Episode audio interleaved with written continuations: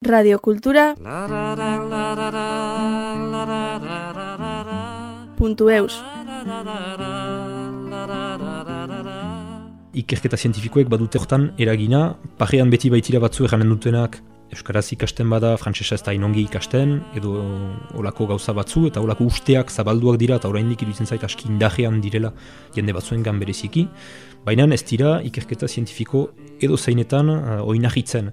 Eta parean erraiten aldiegu ez, ez duzu arrazoin, edo iruditzen zait indar gehiago duela, ez duzu arrazoin, begirazazu, hemen adibidez, ez da batea lagertatu, eta alderantziz. Eta kontrakoa frogatu nahi dutenek, froga dezatela, indar bera duten gauzekin, uste dut lan zientifikoa gortan baduela frogatzen ditu gauzak. Alara ezin adi elkarren artean Beniat uh, Laskano egunon denei, uh, erakasle, Euskara erakasle, hola definituko du nire burua, eta hemen naiz aipatzeko uh, nire tesi lana, edo tesian egin nuen lana, dola zenbait urte orain. Iparaldeko izkuntza jabekuntzari buruz, elebitasunari buruz, edo ara, Euskara eta Frantsesa jabekuntzari buruz. Berak jakin nola, gure herri maiteaz, zuela xola. Nire azken urteetako ibilbidea, ba hori bai honan egin dituen ikasketak, Euskara ikasketak, lizentzia hemen pasa nuen, masterrean gero segitu nuen Euskara irakasle izateko bigarren mailan, ara konkurtso hori nuen eh, helburu eta pasatu nahi, eta pasatu nuen ere. Eta aukera izan nuen master eh, bigarren urtean segitzeko, doktore gotza batean, eta hola nuen segitu gero hiru urtez, edo lau, lau eman zituen azkenean, lau urteko doktore gotza batean. Eta geroztik, ba, erakasten ari naiz, uh, beraz, Euskara erakasle, nire posturik ez dut oraindik finkoa, beraz, ordezkari eskuin eh, esker, publikoan, ordu tasuneko sisteman, Euskara erakasle, historia geografia ere matea gertatu izan zaita, eta duela hiru urte orain misio aski berezi bat entzat, nire postua edo rektora gotzak edo eskunde nazional prestatzen hau bordeleko universitateari, baionako fakultatean, formatzeko erakasle batzu Euskarara, janai baita ordu tasun sisteman eskaz direla Euskaraz erakasten duten irakasleak lehen mailan eta bigarren mailan ere gai desberdinetan. Eta beraz, uh, badira erakasle batzu frantsesez erakasten dutenak, hasi direnak Euskara ikasten beren aldetik, eta pres direnak onduko urte eta tigoiti Euskaraz erakastea.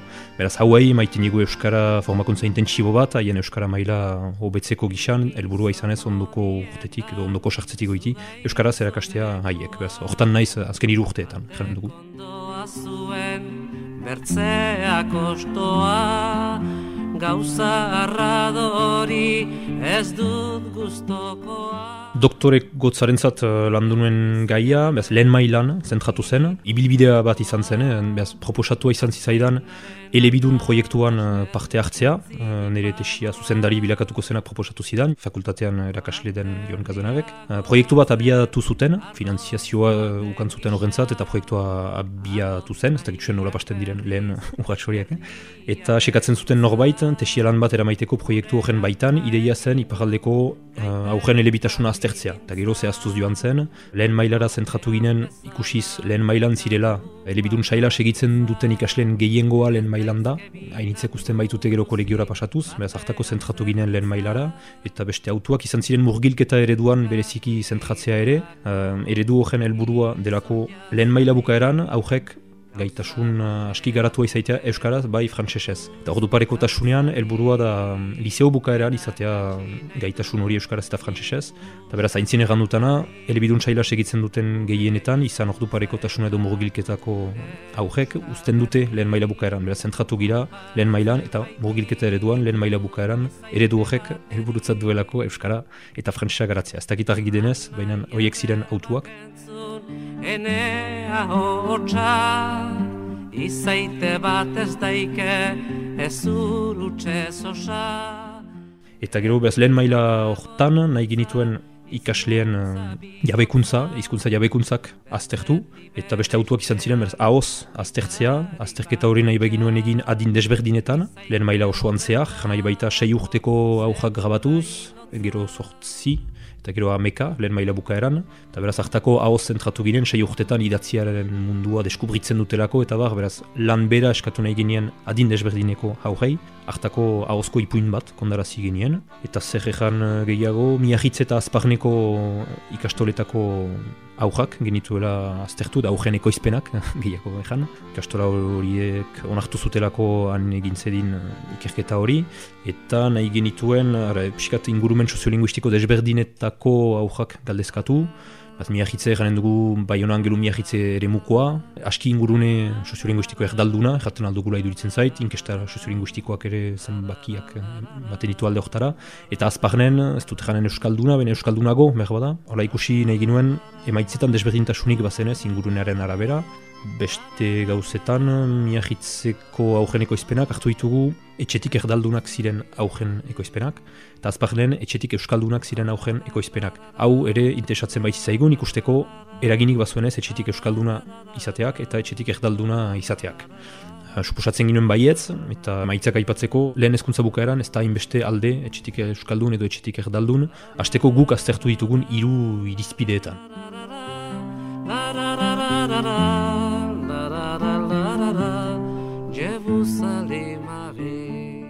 Konparaketa egiteko bi ikastoletan hiru klase edo hiru lagin hiru esantion txantiloi hautatu ditugu.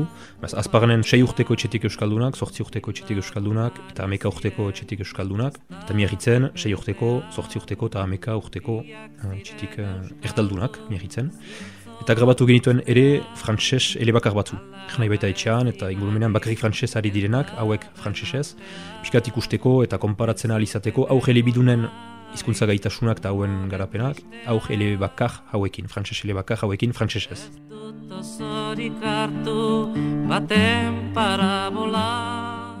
Hau horien ekoizpenak uh, aztertzeko, hautatu dugu ere uh, hizkuntza bera aztertzea, Euskara eta Frantsesa, egoera batean ari zilelarik hizkuntza erabiltzen. Hor autuak ziren egiteko ere, piskat inspiratu gira be, munduan zehar egiten ziren ikerketez.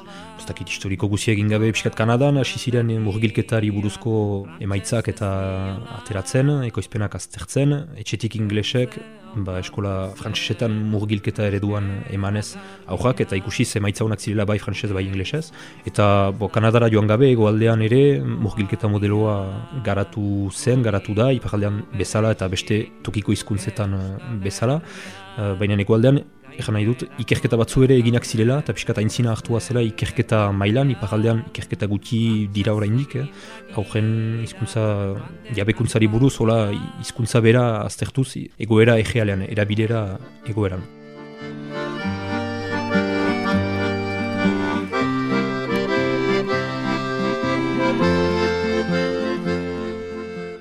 Egoaldean egin zen ikerketa bat, uh, nik bereziki Ibon Manterolarekin ukan dituen ahemanak, eta bigarren zuzendaria biztan dena itziak zabal, uh, gazteizeko irakaslea, Ibon Manterola ere alabilakatu da, uh, irakasle da gazteizen.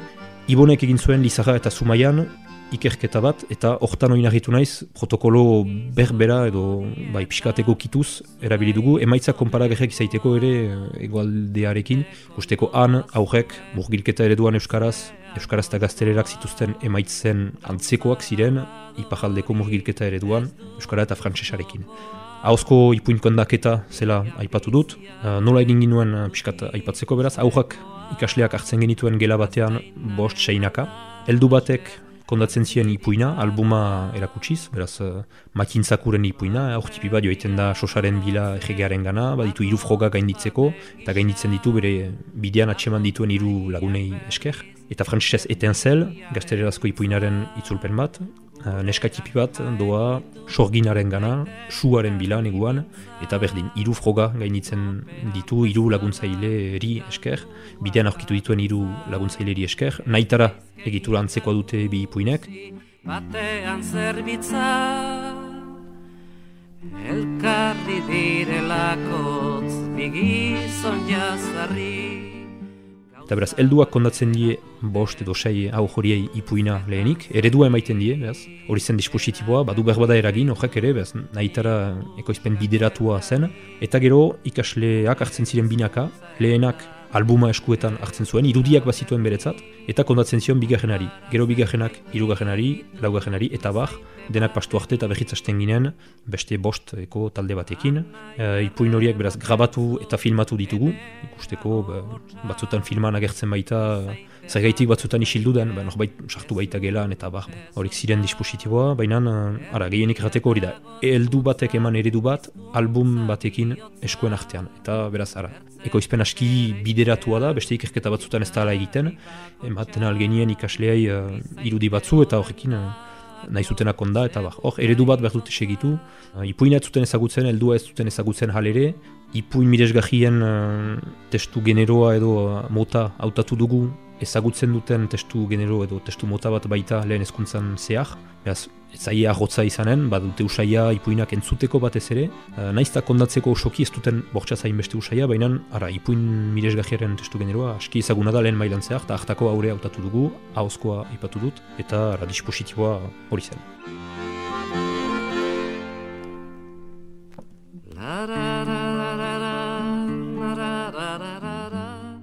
Hori egin eta gero emaitzak aztertu, hori autuak badira frango egiteko, guk egin ditugunak da, behaz, ardatzak pixkat, zer aztertuko dugu, zena augen eh, ere bitasunaren jabekuntza bai, baina nola, sustut nola aztertzen dugu, amarkabide izaiten aldira, eta hori ere behaz inspiratu naiz egoaldean egintzen lanaz. Uh, iru irizpide hautatu ditut, zentratu nituen, tesiarako, hauzko autonomia, lehena, gai ote dira edo ez osoki kondatzeko ipuina, eta zeinetara ino, adibidez batzu gai dira astetik buru dena kondatzeko eta batzu gelditua dira kasik hori bakots edo esaldi bakots ere adinaren arabera eta gauza desberdinen arabera. Nazor kondatu dugu zenbat aldiz helduak behar izan zuen uh, interbentzioa egin. Laguntzeko auja bere kontaketa segidezan eta hau zen ara, autonomia narratiboa, hau urratz bat da izkuntzen jabekuntzan edo zain izkuntzen jabekuntzan. Bigarrena planifikazioa, edukien planifikazioa, behaz kondatzen du osoki bai ala ez, baina kondatzen duen hortan, baute dira elementu interesgarri edo garrantzizko guziak, hau zen bigarren irizpidea, zena kondatzen alda astetik buru erdia antziz, eh? eta ara, kondatu ginuen, hartako errandu ostion nahitara utatu genituela ipuin standar batzu, ba, zituzten bi ipuin horiak ogoi bat, ogoi bat eduki, e, kontsideatzen genituenak beharrezkoak zirela ipuina osoki kondatu izateko, eta beraz, ara, begiratu dugu, ea, dena kondatu zuten edo ez, eta zeinetara ino ez. Eskaz dira zenbat eduki bat, bi, denak eskaz dira fase beretik, ipuinaren fase beretik, bon, sobera setasunetan sartu gabe, ipuinaren asiratik, erditik, bukaeratik, eta bar, eta beraz, profil desberdinak hola definitu ditugu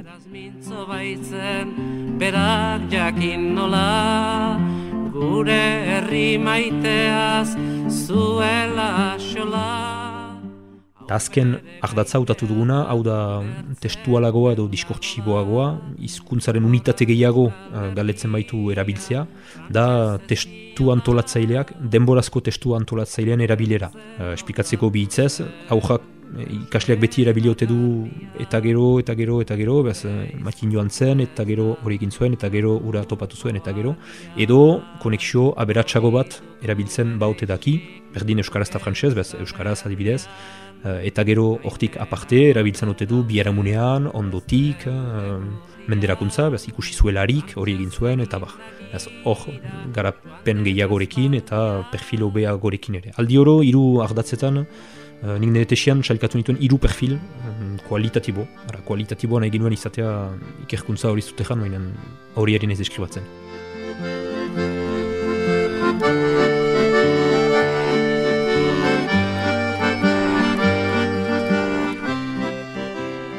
Hori aztertuta atera ziren beraz uh, emaitza batzu, xifrak ez ditut buruan baina ez da hori importanteena, atera zena da uh, beti progresio bat adinean joan arau, ba, logikoa iduridu, baina sei urtetan perfila ulenak autonomia narratiboan behar zuten helduaren laguntza gehiago, azten zituzten eduki batzu, eta testu antolazioak beti pixkate reflex eh, mental bat bezala, eta gero eta gero erabiltzen zuten.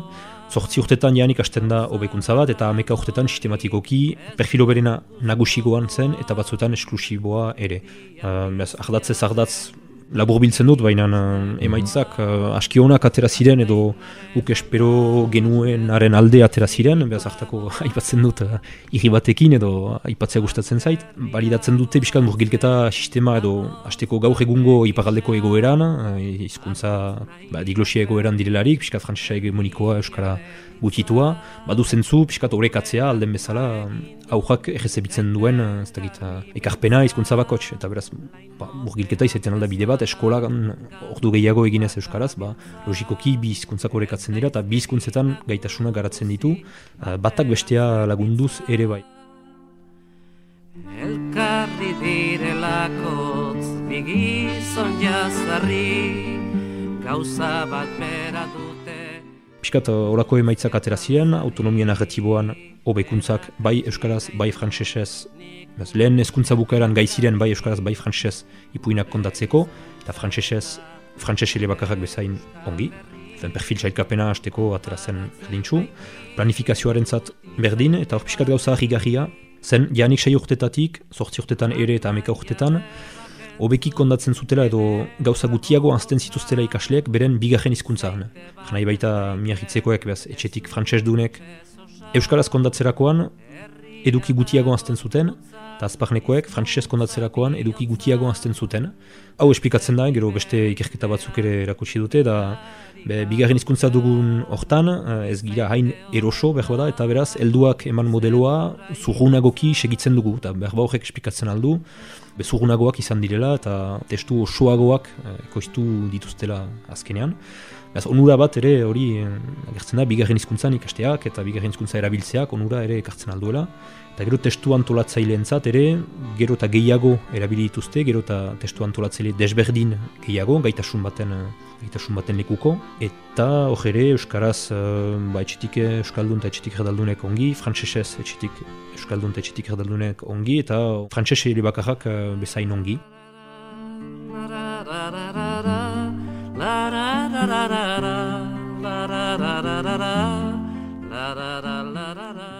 Beti erratzen dut bezain ongi, zena atera zen pixka bat, emaitza hobeak ere, auge lebidunen gan, frantses ere bakarren gan baino frantsesez, Baina erraitutalaik pixkat emaitza hobeak, da eunekoan, berba euneko amak, eta berriz zeldu naiz, bakarrik amareko taldeak zirela eta bar. Beraz, erran dezagun, frantzesez, ere bakarrak bezain ongi, eta hobeki ere, baina bezain ongi hasteko, eta uste hau janik mezu polita dela zabaltzeko, Euskaraz murgilketa, gaurko egoeran, egoeran hasteko, ez du deus kentzen, ez Euskararen garapenari, ez frantzesaren garapenari, eta alderantziz ere deus kentzea ez, baina ekarpen bat ere egiten aldio, bai Euskararen garapenari, bai frantzesaren garapenari, Eta hor ere badira teoria desberdin batzu, ba, hori da, bi izkuntzetan ikastean, batak bestean eh, laguntzen du, batak bestea laguntzen du, elikatzen du, termino teknikoak aipatu gabe, uh, uste dut ideia polita dela hau, uh, bi, iru, lau, fa izkuntza hainitz ikasterakoan, batak bestea elikatzen laguntzen eta hobetzen du. Eta azkenean ateratzen alda ere, ez du zentzurik konparatziak izkuntza bakoitz, izkuntza bakoitzeko ele bakar batzuekin baina ere bakar batzuei konparatuz bezain ongi edo hobe ere azkenean elebitasunak, eleanistasunak ekartzen alduen onura hori esker. Eta uste hau dela mezua zabaldu beharrekoena. Humore tristean Ez dut osorik hartu baten parábola.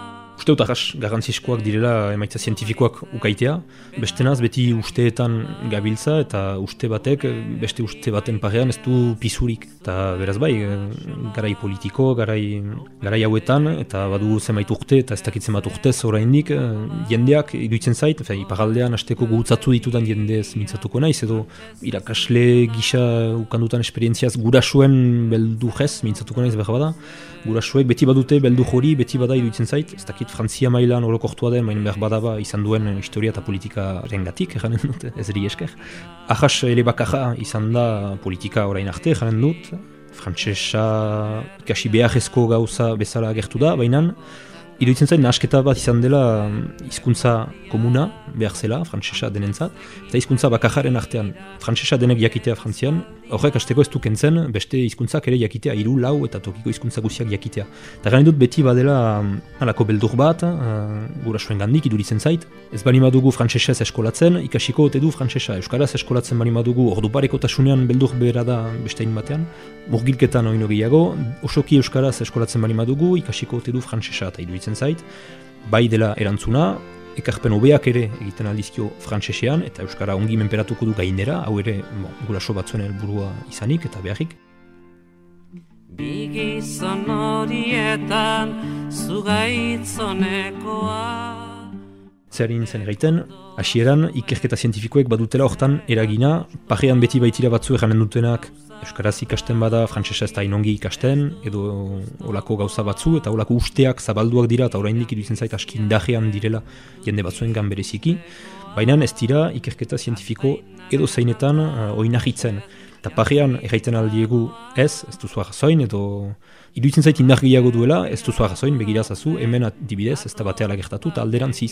Eta kontrakoa frogatu nahi dutenek, froga dezatela, indar bera duten gauzekin, uste dut lan zientifikoa gortan baduela frogatzen ditu gauzak, uh, froga ikaragarriak izan gabe ere, nik adibidez, ez ditut hainbeste orokortzen ere maitzak, jaiten dut, gertatu dela hori, bi eskola horietan edo aztertu ditutan bederatzi lagin horietan, aztertu ditutan hiru irizpideetan, hori gertatu da, hori gertatu da, gertatu den bezala beste ikerketetan, egoaldea aipatu dut, aipatu dut uh, mundura zabaltzen aldugu, eh, Kanada aipatu dut, baina uh, Europako hain bat ikerketek ere hori irakusten dute, gertatu da gauza bera beraz aztertu ditudan hiru irizpideetan eta beraz suposatzen alda beste irizpide gehiagotan ere gertatzen aldela bera eta sistematikoki azken urteetan egin diren ikerketetan erebitasunari buruz erakusten dute erebitasuna onuragahia dela. Beraz uste egin hortan erraiten aldugula ikerketa gehiago egiten mani badugu Ipar Euskal Herriko aurrikin ere, posible dela beste ikerketek bezala emaitza bertsuak izaitea eta onuragahia dela erakutsiko dutela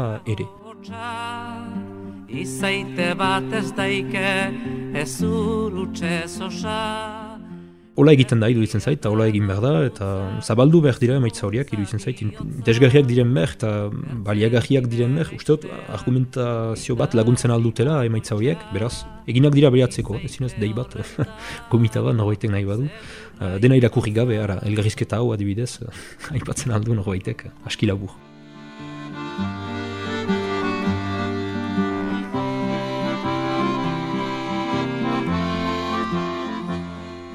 Radio Cultura.